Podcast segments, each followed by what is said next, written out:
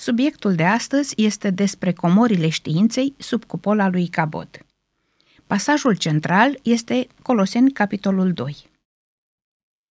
Vreau, în adevăr, să știți cât de mare luptă duc pentru voi, pentru cei din Laodiceea și pentru toți cei ce nu mi-au văzut fața în trup. Pentru ca să li se îmbărbăteze inimile, să fie uniți în dragoste și să capete toate bogățiile plinătății de pricepere, ca să cunoască taina lui Dumnezeu Tatăl, adică pe Hristos, în care sunt ascunse toate comorile înțelepciunii și ale științei. Pavel a văzut în Hristos comorile înțelepciunii și ale priceperii. N-a avut cuvintele vremii lui să ne spună în ce constă detaliat această știință acumulată în Hristos, dar a reușit să ne spună și să ne atragă atenția că taina lui Dumnezeu descoperită în Hristos este cheia, soluția evlaviei locuitorilor planetei Pământ. Și uh, foarte interesant aici că el, deși scrie Colosenilor, uh, se referă la, la odiceni, cei din la Odiceea. Și sigur că noi vedem aici o semnificație spirituală. La Odiceea respectivă, din acea vreme, biserica din acea localitate, nu s-a evidențiat prin absolut nimic în cauza lui Dumnezeu, ca să-i dorească el explicit ei, la Odiceii, uh, să capete această uh, bogăție a plinătății de pricepere, cum spune el. N-am văzut nimic legat de asta. Uh, Duhul care îl inspira pe Pavel avea în vedere generația finală, oricare ar fi fost ea, care automat se numea la Odiceea. Ori în care generație ar fi fost. Și pentru că noi astăzi suntem Biserica Vremii Sfârșitului și ne identificăm cu această descriere a martorului credincios și recunoaștem că ea este autentică, evident că luăm foarte în serios uh, dorința lui Pavel, uh, nu știți cât de mult sufăr eu în tot ce se întâmplă astăzi pentru voi. Lupta mea, bătălia mea, uh, efortul pe care îl fac să comunic lucrurile pe care mi le-a descoperit Dumnezeu sunt cu bătaie lungă. Adică pentru generația aceea de la final, care va avea neapărat nevoie pentru maturizarea spirituală necesară nunții mielului, să căpătați toate bogățiile plinătății de pricepere. Unde duce această bogăție de pricepere? Ca să cunoașteți taina lui Dumnezeu Tatăl adică pe Hristos. El constata că în vremea lui Hristos nu este înțeles în plinătatea asta a, a unei acumulări masive de știință divină. Era socotit simplu, sumar și eficient, evident, pentru vremea aceea, Mântuitorul nostru. El a trăit o viață sfântă, a murit pe cruce, a plătit pentru păcatele noastre, ne-a mântuit, acum noi ne încredem în El și suntem împreună cu El, suntem familia Lui. Cam la asta se rezuma înțelegerea lor despre cine a fost și ce a fost Hristos. Sigur, nu vrem să punem poveri pe spatele lor. Nu credem că se putea în vremea aia să capete ei această plinătate de pricepere. Uh, el speră ca lucrurile astea să se întâmple cu cei din Laodicea.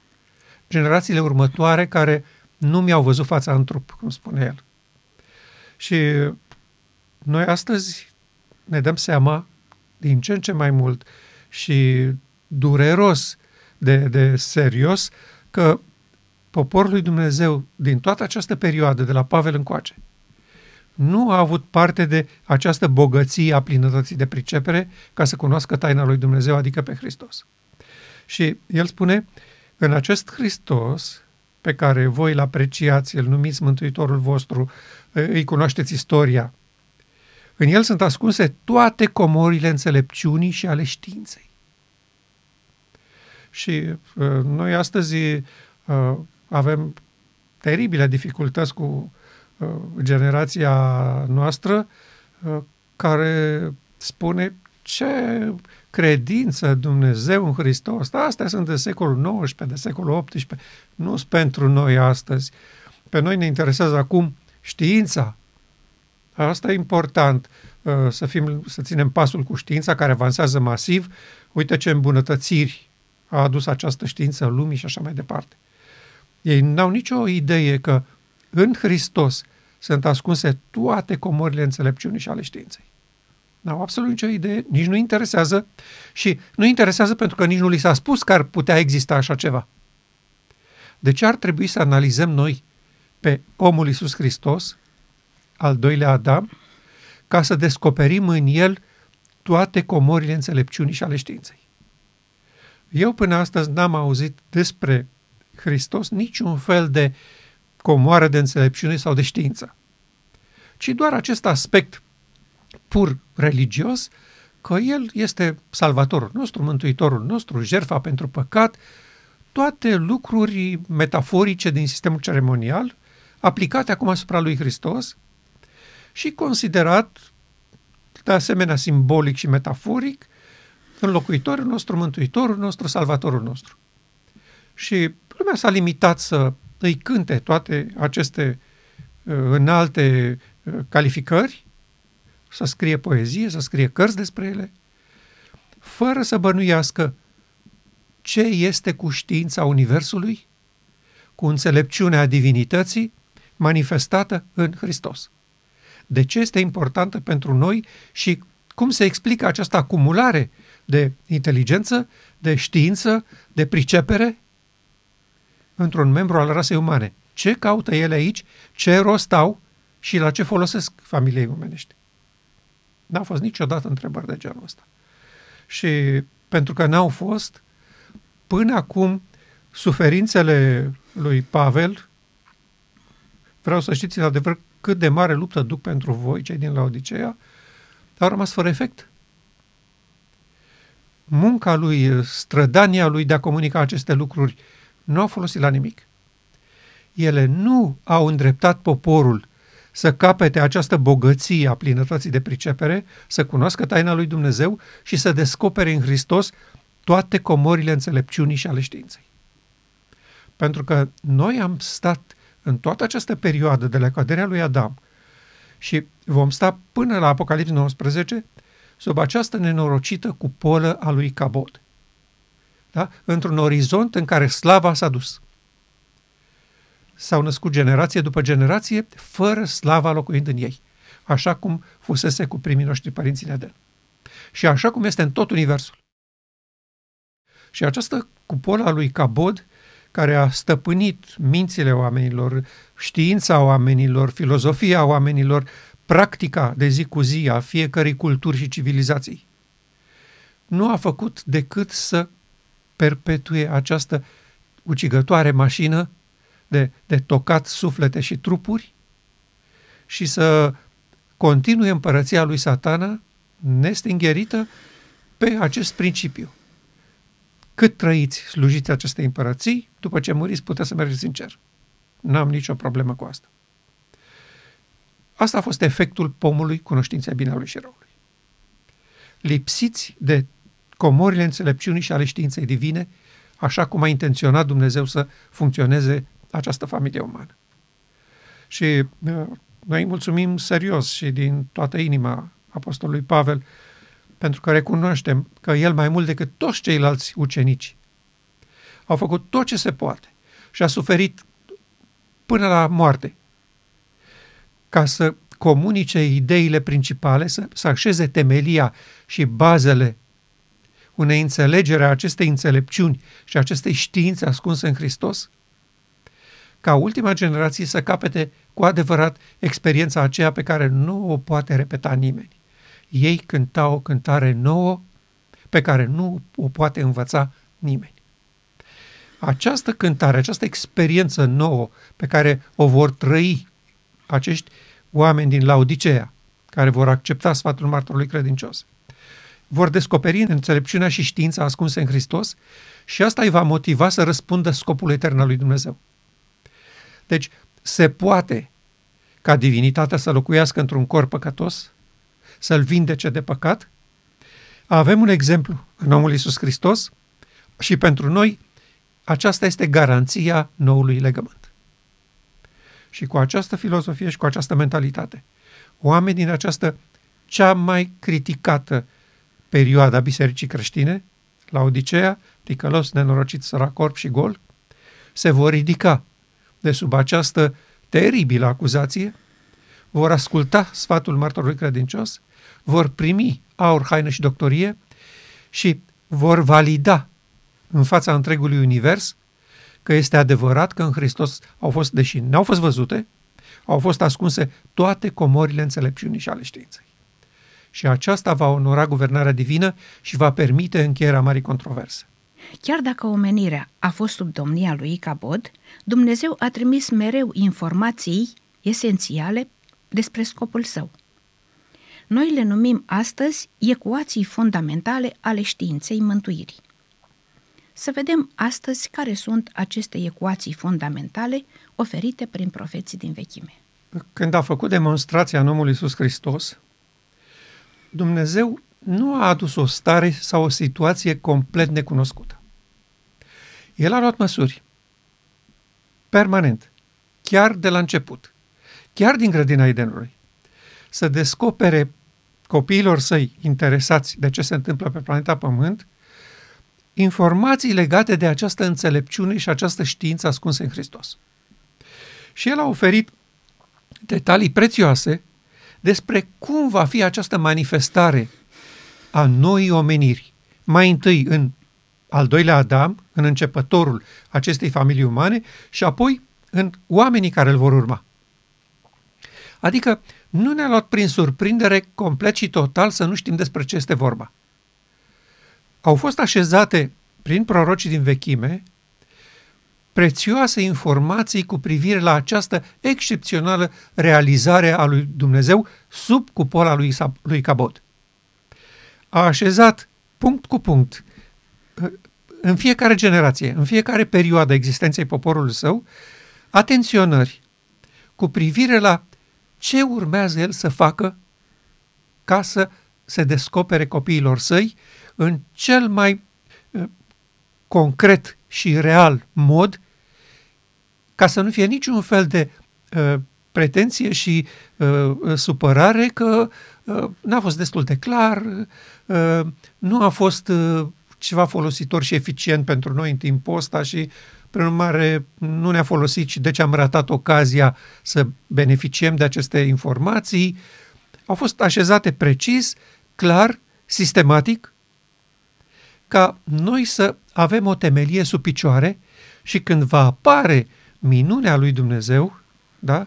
taina lui Dumnezeu descoperită în Hristos, să avem argumentele și dovezile cuvântului său rostit cu mult timp în urmă, ca să nu plutim mânați de orice vânt de învățătură în toate direcțiile, după maniera minții noastre, ce înseamnă asta, de ce a făcut Hristos asta, de ce a vorbit așa, de ce s-a purtat așa în anumită situație. Toate acestea au fost oferite și ele sunt un cadou prețios pe care noi astăzi dorim să-l recuperăm din scrierile uh, profeților. Și uh, eu am ales doar cinci. Sunt foarte multe informații. Eu am ales doar cinci, cele care mi se par mie cele mai importante. Sigur, aici sunt subiectiv. Dar așa simt eu că acestea sunt cele mai importante descrieri a modului în care Dumnezeu va aduce la vedere taina ținută ascunsă în Hristos și apoi în generația finală. Uh, am să le prezint uh, în ordine descrescătoare, așa, de la, de la 5 spre 1. Uh, numărul 5 este Ieremia 31. Am să citesc versetul. Iată legământul pe care îl voi face cu casa lui Israel după zilele acelea, zice Domnul. Voi pune legea mea înăuntru lor, o voi scrie în inima lor și eu voi fi Dumnezeul lor, iar ei vor fi poporul meu. Am să încep cu sfârșitul acestui verset. Eu voi fi Dumnezeul lor, iar ei vor fi poporul meu. Când se ajunge la o astfel de stare? Pentru că în prezent Dumnezeu avea popor pe Israel. Ieremia când vorbea, era ok, poporul Domnului. Erau convinși că... De ce nu spune Domnul, deja sunteți poporul meu acum? Nu. Realmente sunteți poporul meu și eu voi fi Dumnezeul vostru când voi pune legea mea înăuntru vostru. Până atunci nu se poate spune că sunteți poporul meu. Sigur, mă iubiți, vreți cu mine, vă interesează ce spun, uneori mai mult, alteori mai puțin, și eu vă iubesc pentru că am făcut o făgăduință prietenul meu Avram în legătură cu voi și tot aștept să pot să scriu legea mea înăuntrul vostru, în inima voastră. Făgăduința aceasta este numită un legământ. Da? Iată legământul pe care îl voi face cu casa lui Israel. Am făcut multe legăminte cu ei și la Sinai, am făcut legământ și cu Avram și cu Moise, multe legăminte am făcut. Un legământ veșnic, etern, urmează încă să fac. Încă nu am putut să fac. Și această făgăduință este la viitor, după zilele acelea. Adică, prieteni, aștept momentul când să fiți suficient de interesați de ce se întâmplă cu numele meu pe planeta Pământ, ca să pot să fac acest lucru în cunoștință de cauză, să știți și voi. Și amănuntul acesta din Eremia 31 se aplică perfect primului om de pe planeta Pământ vindecat de păcat, omul Iisus Hristos. Da? Dumnezeu a așezat în el legea sa. Cuvintele sunt acestea ale Vechiului Testament. Noi astăzi spunem, a așezat Duhul Său cel Sfânt, care este sistemul de operare divin. Și de aceea Hristos trăia în neprihănire, avea puterea cuvântului, la cuvântul lui se întâmplau lucruri miraculoase și nemaipomenite, multiplicarea hranei, vindecarea bolnavilor, da? eliberarea oamenilor de demoni, lucruri nevăzute până atunci. De ce? Pentru că legea ta este în fundul inimii mele, spunea Hristos. Și când oamenii îl întrebau, cu ce putere faci tu lucrurile astea? Adică, clar nu este omenesc ce cu tine aici. Noi nu putem face asta aici. Și n-am văzut pe nimeni până acum. De unde puterea asta? Și răspunsul Domnului Hristos era simplu. Tatăl care locuiește în mine. El face aceste lucrări ale lui. Nu sunt lucrările mele sau ale voastre. Domeniul ăsta al științei profunde a Universului este domeniul Tatălui. Și Tatăl locuiește în mine prin Duhul Sfânt. Și acesta este scopul său etern cu voi. Acest trup este templul lui Dumnezeu, este o casă, este o locuință a lui Dumnezeu prin Duhul. E, Ieremia despre așa ceva a vorbit. Despre momentul ăsta când pentru prima oară pe planeta Pământ, sub cupola lui Cabod, Dumnezeu vindecă pe cineva așezând în templul inimii legea sa, caracterul său, sistemul său de operare. Și apoi lucrul acesta se va întâmpla cu o generație de oameni care sunt la odihnă pentru moment, și asta s-a întâmplat în 1844, și apoi cu o generație de oameni în viață, pe picioare, în timp ce ei trăiesc, trei ipostaze diferite. Cu omul Iisus Hristos s-a făcut în timp ce el nu era conștient, în pântecele mamei sale. Acolo legea Duhului de viață a fost instalată. Deci, el n-a avut ca voință, ca dorință, un aport. S-a întâmplat fără peste capul lui, să spunem așa. Cu sfinții morți sau care sunt în odihnă acum, în mormintele lor la odihnă, care dorm în Hristos. Se face în lipsa lor, dar nu se face inconștient în sensul că ei n-au știut ce o să urmeze. Ei au murit în credința că Dumnezeu îi va vindeca. La vremea lui, la timpul lui. Prin credință pură. Prin niciun fel de fapte mântuitoare. Prin credință pură. Au avut încredere că vor fi vindecați și că vor fi împreună cu Hristos în locurile cerești. Așa cum tâlharul de pe cruce, prin pură credință, n-a făcut nimic. A avut o atitudine a sufletului, recunoscând adevărul din fața lui și exprimându-și dorința să fie împreună cu Hristos. Și răspunsul a venit imediat, vei fi cu mine. Pe baza acestei încrederi, ei de asemenea în lipsă vor fi vindecați. Cu generația în viață nu se va întâmpla așa. Ei vor fi conștienți de intenția lui Dumnezeu, vor spune explicit că vor să fie vindecați și vor fi vindecați, adică natura umană se va uni cu natura divină în timp ce ei trăiesc. Aceasta este o binecuvântare formidabilă și un lucru care nu s-a mai întâmplat în istoria Universului.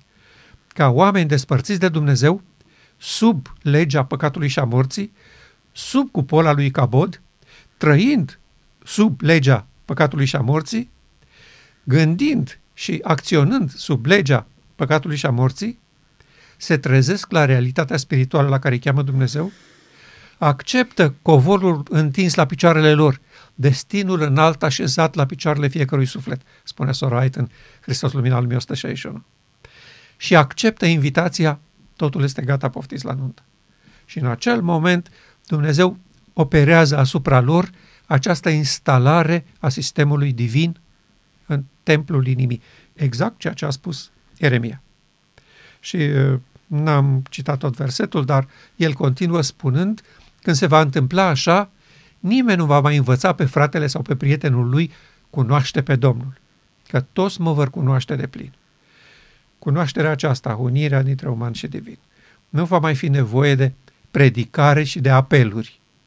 Toți cei care vor dori, fără excepție, indiferent care a fost trecutul dubios în care au trăit și s-au, s-au scufundat, dacă se trezesc la timp și strigă cu, cu bucurie și cu sinceritate, accept invitația de nuntă și abia aștept să vin la marea zi a ispășirii, Dumnezeu va ține cont de acest strigăt profund al inimilor. Așa cum a ținut cont de strigătul profund și uh, ascuns al inimii demonizatului, care, deși dorea vindecare, gura lui spunea, pleacă de aici și lasă-mă în pace. Dumnezeu a ascultat glasul profund al inimii. Și așa va face și cu această ocazie.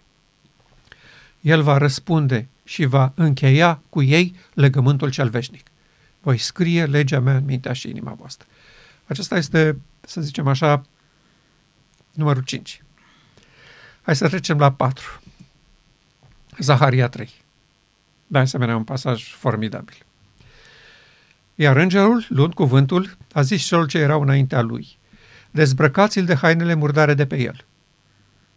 Apoi a zis lui Iosua, iată că îndepărtez de la tine nelegiuirea și te îmbrac cu haine de sărbătoare. Acesta este pasajul mai larg din Zaharia, capitolul 3, în care ni se oferă o umbră a marii zilei spășirii pentru cei în viață. Iosua fiind reprezentantul poporului, marele preot. Și în cazul discuției noastre, Domnul Hristos este reprezentat în el. Adică, practic, Dumnezeu a ales această ilustrație din perioada când mare preot în Israel era Iosua, pentru că pe Domnul Hristos l-a chemat Iosua. Deci numele lui iudaic, noi îi spunem Isus. Dar Isus este forma grecească a lui Iosua. Pe el l-a chemat Iosua. Și se potrivește perfect cu profeția lui Zaharia. Acest Iosua din Nazaret a devenit mare preot al poporului său. Și cu el s-a întâmplat exact același lucru care o să întâmple cu copiii lui, cu familia lui. Dezbrăcați-l de hainele murdare și îmbrăcați-l cu haine de sărbătoare. Adică un moment al eliberării de păcat prin definiție și, și cuvânt divin. Nu prin eforturi, nu prin uh, educație, cultură sau exercitarea voinței. Nu prin toate acestea. Prin cuvântul creator al lui Dumnezeu. Și în cazul lui Iosua din Nazaret s-a întâmplat prin cuvântul creator al lui Dumnezeu. El a spus în această fecioară din Nazaret să se nască un copil unit cu divinitatea. Duhul lui Dumnezeu să fie instalat în templul inimii de la concepție. Și printr-o metodă neînțeleasă de noi astăzi, sistemul de operare divin, care este Duhul Sfânt, a fost așezat în Fiul Mariei.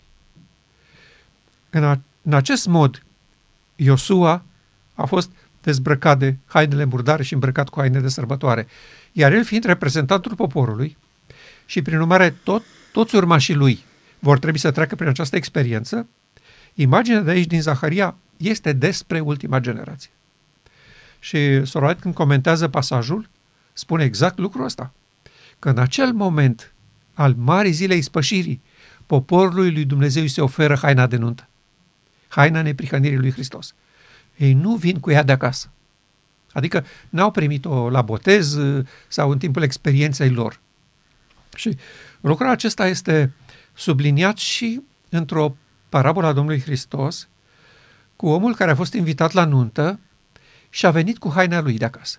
Și a intrat în sala de nuntă și îmbrăcat cu haina lui. Era ok, a venit cu ea de acasă. Și n-a înțeles și n-a acceptat că haina de nuntă nu se oferă la tine acasă.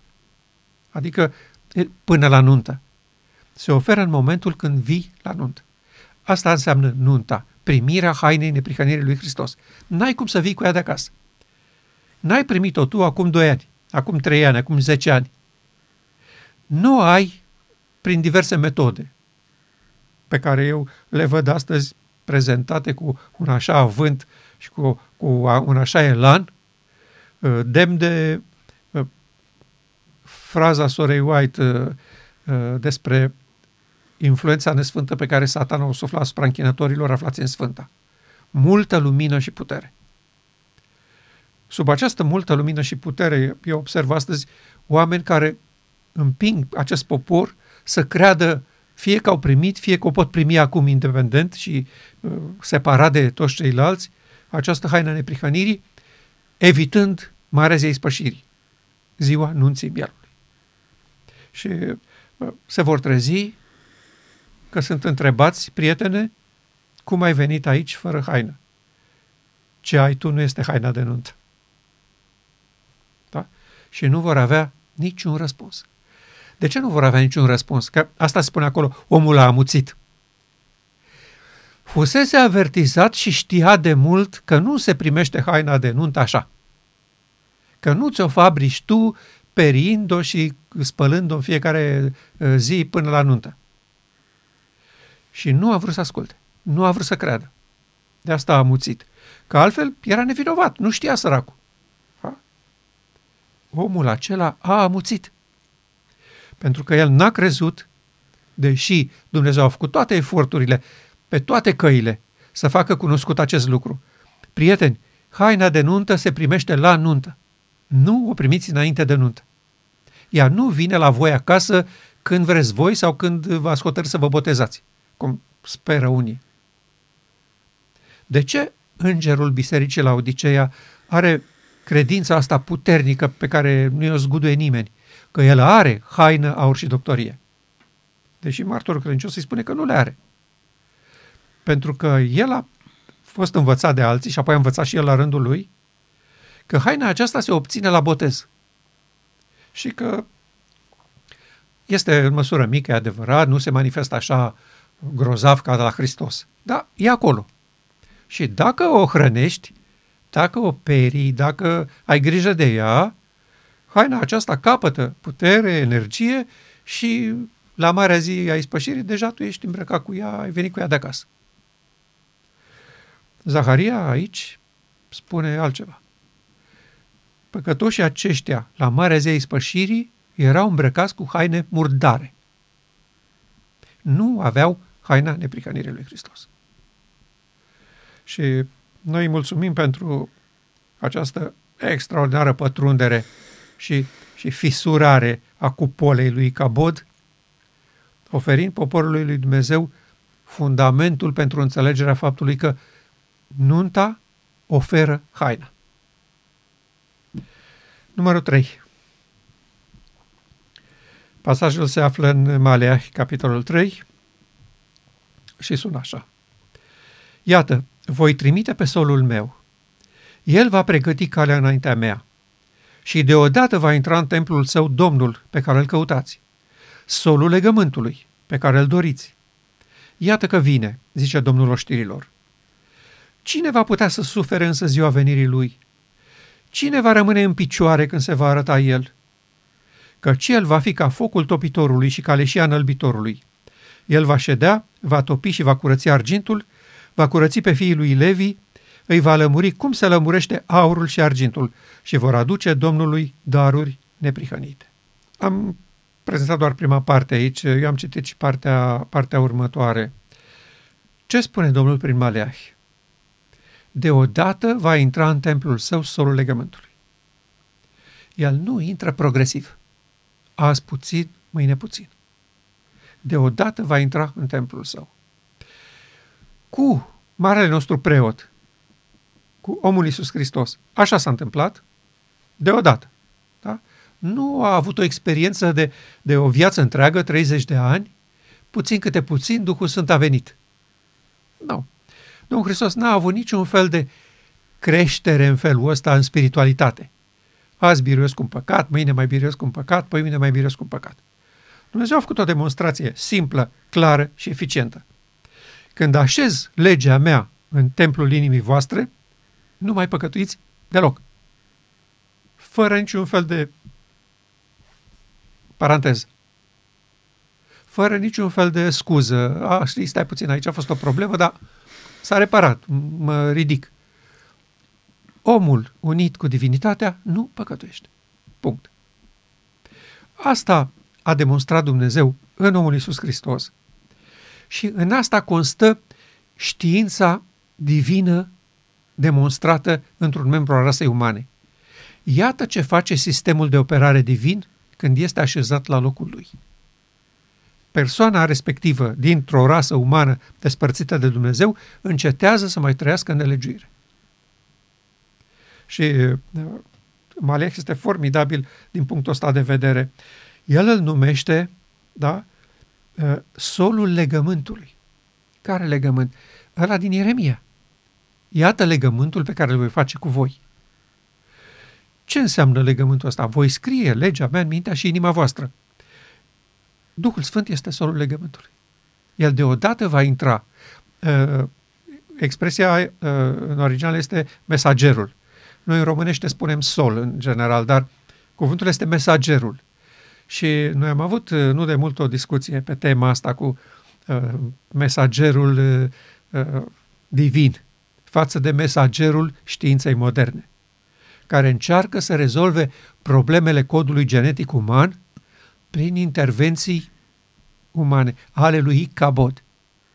Sub cupola lui Icabod, știința pomului cunoștinței dorește să repare și să vindece stricăciunea ființei umane prin tehnologie și uh, știință umană.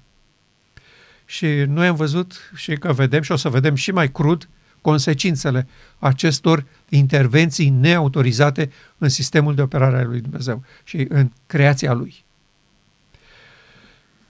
Asta este speranța poporului lui Dumnezeu, că solul legământului mesagerul legământului lui Dumnezeu va veni deodată în templul inimii.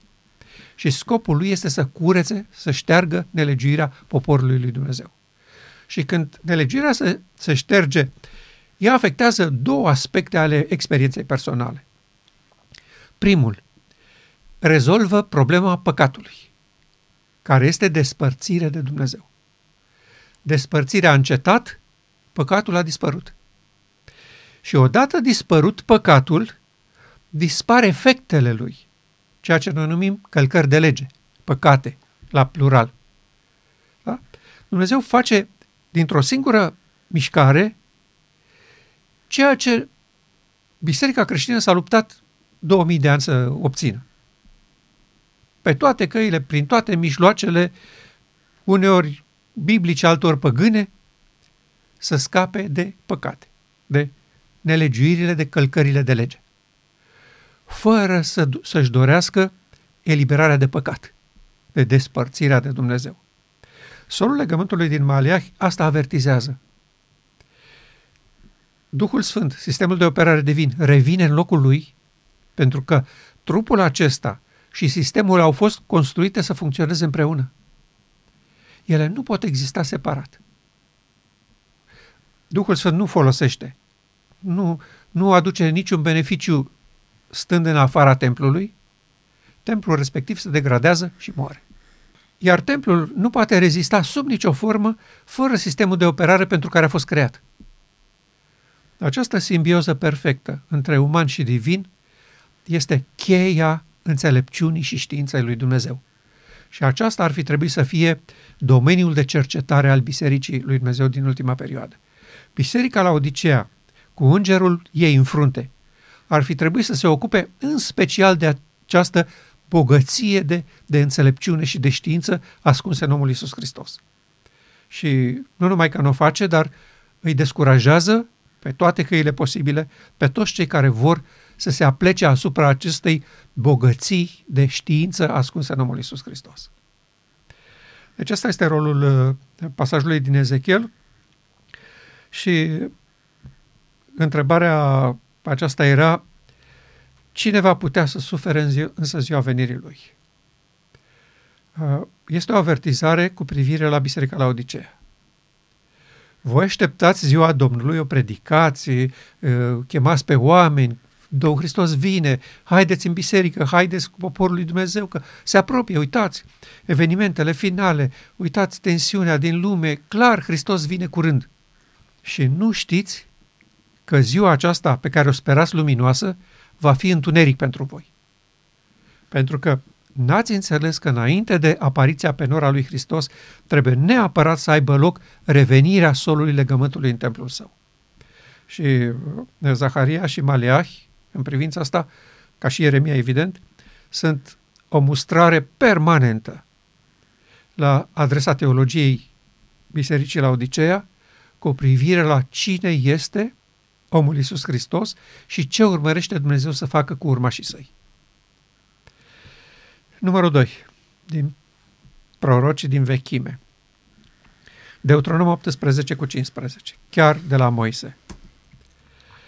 Domnul Dumnezeul tău îți va ridica din mijlocul tău, dintre frații tăi, un proroc ca mine, să asculți de el. Aceasta a fost printre primele avertizări că noi nu înțelegem cine este omul Iisus Hristos. Noi am moștenit din cea mai neagră perioadă de apostazie a Bisericii creștine doctrina cu privire la natura lui Hristos. Și ea a rămas neschimbată până în ziua de astăzi. Și noi avem dovada a două mari schimbări care s-au petrecut în această perioadă de 2000 de ani în lumea creștină. Reformațiunea, da? ridicarea mișcării protestante, bazată pe descoperirea lui Luther că cel neprihănit va trăi prin credință, aceasta a fost o răsturnare masivă de situație, dar n-a schimbat înțelegerea cu privire la cine este Hristos. Și apoi, 1844, uh, apariția mișcării advente, cu trecerea lui Hristos din faza aceasta a iertării și a îndreptățirii prin credință la faza a eliberării de păcat din Sfânta Sfintelor.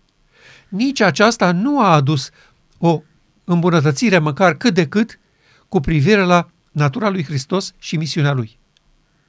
Acestea încă au rămas neschimbate din evul mediu. Și de aceea Dumnezeu a trimis în 1888 pe acești tineri ca să aducă o prezentare mai proeminentă a lui Hristos. Poporul lui Dumnezeu, ca să poată înțelege nunta bierului, avea neapărat nevoie să înțeleagă cine este începătorul și desăvârșitorul credinței lui. Cine este fiul omului care va produce o nouă rasă umană pe planeta Pământ. Fără această înțelegere nu putea avea loc nunta. Și frații noștri s-au opus cu disperare împotriva acestei înțelegeri. Domnul, prin Moise, a făcut exact lucrul acesta. Să nu existe niciun fel de discuție că încă de atunci v-am spus că el va fi ridicat din mijlocul tău dintre frații tăi. Nu va fi o ființă divină metamorfozată în corp omenesc, dar cu mentalitatea, cu caracterul, cu trăsăturile divinității.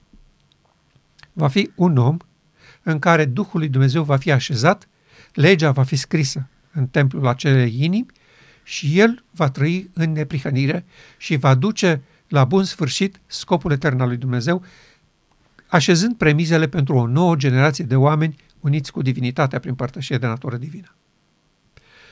Aceasta a intenționat Domnul aici prin declarația lui Moise. Nu vă așteptați să fie altceva decât un membru al rasei umane.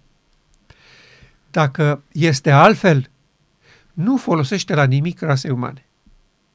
Dumnezeu putea să trimită pe oricine și un înger să demonstreze că își ia un trup omenesc și nu păcătuiește, era perfect legal și se demonstra că divinitatea venită în corp omenesc nu păcătuiește. La ce folosea? Nu era nevoie de dovedit că divinitatea nu păcătuiește. Că divinitatea nu are cum să păcătuiască, că ea nu poate fi despărțită de divinitate, nu poate fi spartă unitatea ca să spui s-a produs păcatul. Că păcatul înseamnă despărțirea de sursa vieții. Dumnezeu nu se poate despărți de el, de sursa vieții. Era de, de demonstrat că omul unit cu divinitatea poate trăi în neprihănire dacă dorește, evident. Pentru că această unitate dintre ființele create și divinitate, deși este singura soluție pentru viață veșnică, nu este obligatorie. Nu se face prin constrângere. Dacă vrei sau nu vrei. Dacă accepti modul ăsta de viață oferit de Mântuitorul sau nu vrei. Nu este sclavie fără întoarcere. Sunt obligat să trăiesc în neprihănire. Nu-mi place, dar n-am încotro. Nu. Adam era unit cu divinitatea, trăia în neprihănire și când a vrut să trăiască în nelegiuire, s-a putut. Și așa se va putea cu toți ceilalți. Și întorcându-mă la Moise, el a fost, ca să spunem așa, prima străpungere masivă în cupola lui Cabod, că o să avem de a face cu o intervenție în treburile planetei Pământ cât se poate de neinvazivă și delicată. Adică se va întâmpla cu unul dintre noi ceea ce a intenționat Dumnezeu cu Adam și Eva. Se va reîntoarce în templul inimii Duhul Sfânt, sistemul de operare divin. Și de aceea Moise este onorat din punctul acesta de vedere. Este printre primii mari profeți ai Vechiului Testament care au așezat o temelie excepțional de solidă și clară cu privire la cine este sau urmează să fie Mesia acestui popor. Din păcate, urmașii lui, până în ziua de astăzi, până la noi, noi nu recunoaștem valoarea extraordinară a declarației Domnului din Deuteronom. Că din mijlocul tău, dintre frații tăi, Domnul va ridica pe cineva. Și acum, numărul 1, după părerea mea, cel mai important pasaj pentru înțelegerea acestei apariții a noi familii umane este, așa cum vă așteptați tot, probabil Ezechiel 36. În Ezechiel Dumnezeu a făcut o demonstrație formidabilă despre întreaga istorie a marii controverse. Și pasajul începe cu versetul 23, o să-l citim doar pe acestea, deși o să explic și versetele următoare. De aceea voi sfinți numele meu cel mare, care a fost pângărit printre neamuri, pe care l-ați spângărit în mijlocul lor. Și neamurile vor cunoaște că eu sunt Domnul, zice Domnul Dumnezeu, când voi fi sfințit în voi sub ochii lor. Acesta, după mine, este numărul unu în, în întreaga demonstrație a Vechiului Testament. Domnul în acest capitol le atrage atenția că peste tot pe unde s-au dus printre neamuri, fie să facă afaceri, fie să locuiască printre ei în diaspora, fie să ducă vestea bună a credinței lor, să facă misionarism, cum ziceau ei, să câștige neamurile pentru Dumnezeu, cum au crezut într-o perioadă și au dorit să facă lucrul ăsta. Deși, în general, au fost extrem de exclusiviști. Ei chiar nu vreau să aibă de-a face cu ceilalți. Ei sunt poporul ales, ceilalți sunt sclavii noștri. Dar au fost perioade în care au, au avut împărați inteligenți și consacrați Domnului și au vrut să fie de ajutor neamurilor din jur și familiilor celorlalte ale pământului. Domnul le reproșează că peste tot pe unde s-au dus, pentru diverse motive, au pângărit numele Domnului. Adică au prezentat atât de rău persoana și caracterul său și maniera sa de a se purta, încât neamurile s-au scârbit și au spus, nu ne trebuie un asemenea Dumnezeu. Nu suferim așa ceva. Nu e posibil să, să numim așa ceva Dumnezeu. maniera în care ei prezentau jertfele. Ca fiind o cerință pentru iertarea lor. Adică dacă nu se varsă sânge, creatorul ăsta al vostru nu vă iartă. Nu poate să vă iartă. El trebuie să vadă sânge curgând. O aberație. Dumnezeu nu este așa. Pentru prostia lor și pentru încăpățânarea lor, Dumnezeu a trebuit să recurgă la asemenea jertfe și vărsare de sânge. Că poate, poate le trece prin cap că modul lor de viață prezent, în care se desfată, pe care îl doresc continuat, pe care îl vor îmbunătățit, îl ucide pe Dumnezeu. Și că vărsarea aia de sânge este exclusiv din cauza modului lor de viață păcătos. Cu toate astea n-au reușit. N-au reușit să înțeleagă și să vadă lucrul ăsta și îl prezentau pe Dumnezeu în felul acesta. Și multe altele, nu intru în detalii acum, multe alte deformări grave ale manierei în care Dumnezeu se poartă. Dumnezeu care era pentru familia omenească un tată bun, iubitor, sensibil, răbdător, îndelung răbdător, bogat în bunătate, în credincioșie, care este dispus să ierte până la al miilea Acesta era tatăl lor real. Iar ei îl prezentau ca fiind un tiran sângeros, uh, pretențios, absurd, uh, nu te supui, te spulberă. Era o, o copie a lui Allah în ceea ce făceau ei cu Dumnezeu. Ei îl prezentau pe Allah, acesta care nu știe decât de violență și de autoritate. Părintele lor ceresc nu era așa. Iar ei n-au avut ochi să înțeleagă și să vadă lucrul ăsta. Și de aceea Domnul le reproșează, peste tot pe unde v-ați dus a spângărit numele meu cel mare. Și acum, care este rezolvarea? De la această pângărire, ce aștept eu? Spune Domnul Dumnezeu. Și poporul nostru de astăzi, ca și multe generații ale bisericii creștine, au înțeles că așteaptă de la noi să reparăm ce am stricat. Adică să înțelegem cum este Dumnezeu, să-L predicăm corect, să mergem să evangelizăm lumea, să-i chemăm să ni se alăture, uh, să le descoperim cerințele legii lui Dumnezeu și uh, condițiile mântuirii și așa mai departe. Adică noi să reparăm ceea ce am pângărit. Domnul nu spune asta. Deși noi practicăm această deformare a lui Ezechiel 36. Domnul spune, neamurile astea la care v-ați dus voi și mi-ați stricat numele, nu vor înțelege sub nicio formă cum sunt eu prin predicile voastre, prin lucrarea voastră misionară, prin faptele voastre bune, prin comportamentul vostru nobil. Nu așa. Neamurile vor cunoaște că eu sunt Domnul când voi fi sfințit în voi sub ochii lor. Abia atunci?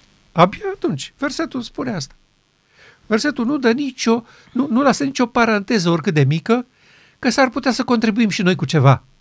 Să facem și noi ceva acolo, un mic efort, să, să ducem vestea bună la oameni, să, să le facem o faptă bună, mică acolo, măcar ca ei să vadă că Dumnezeu e Dumnezeu și Baal e Baal.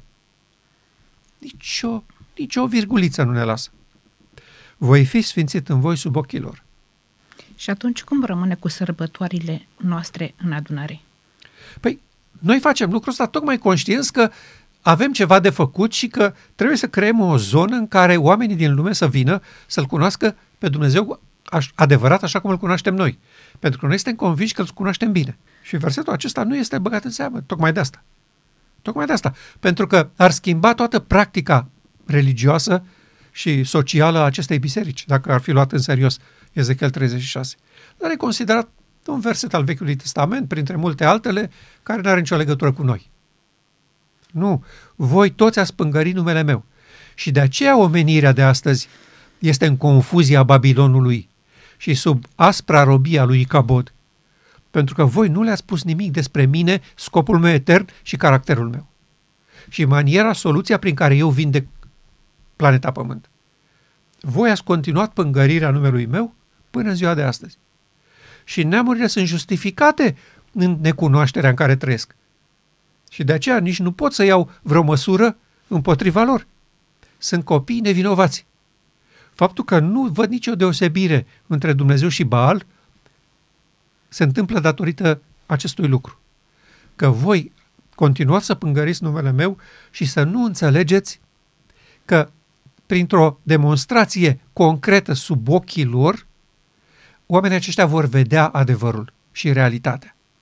Adică Dumnezeu spune așa, așa cum am făcut cu Hristos și l-am așezat ca un monument în mijlocul vostru, iar voi toți din multe țări ați văzut în el pe Mântuitorul Lumii și ați, ați acordat atenție, în acest moment al confuziei din Babilon, care stă gata să se prăbușească, vreau să așez în fața locuitorilor planetei Pământ 144 de mii de acești astfel de oameni uniți cu divinitatea prin părtășie de natură divină.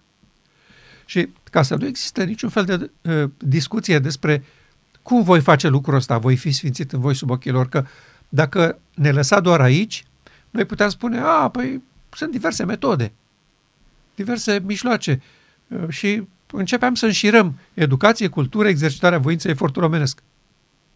Dar Domnul taie această cale nenorocită și vine cu explicația în versetele următoare.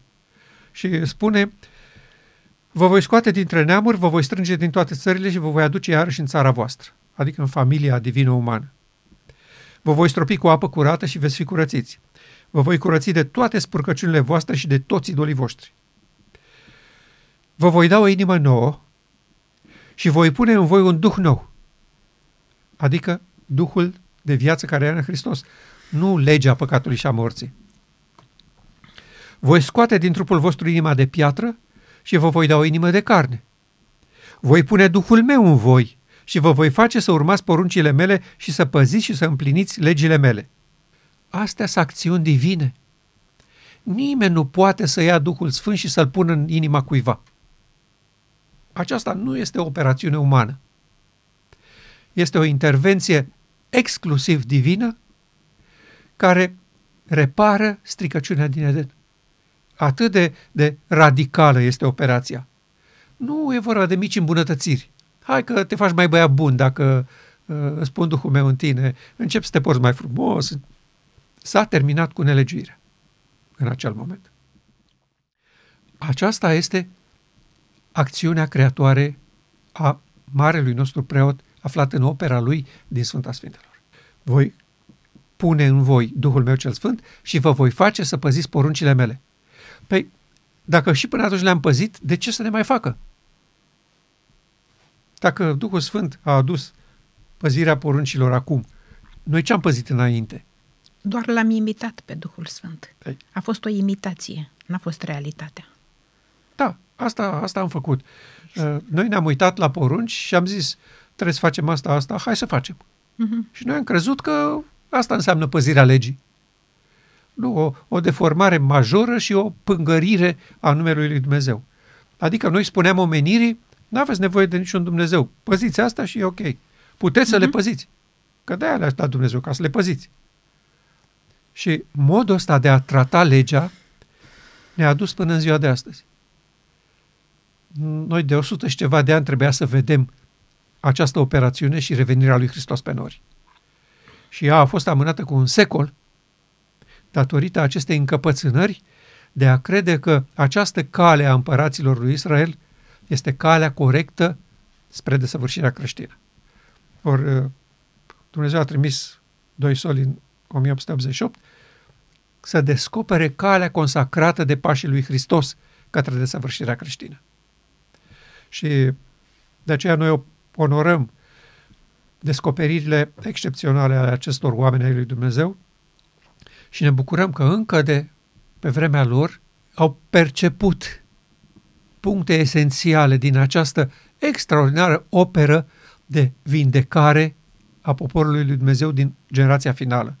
Și le-au scris în cărțile lor, iar Duhul lui Dumnezeu a avut grijă ca aceste cărți să ajungă până în mâinile noastre. De ce?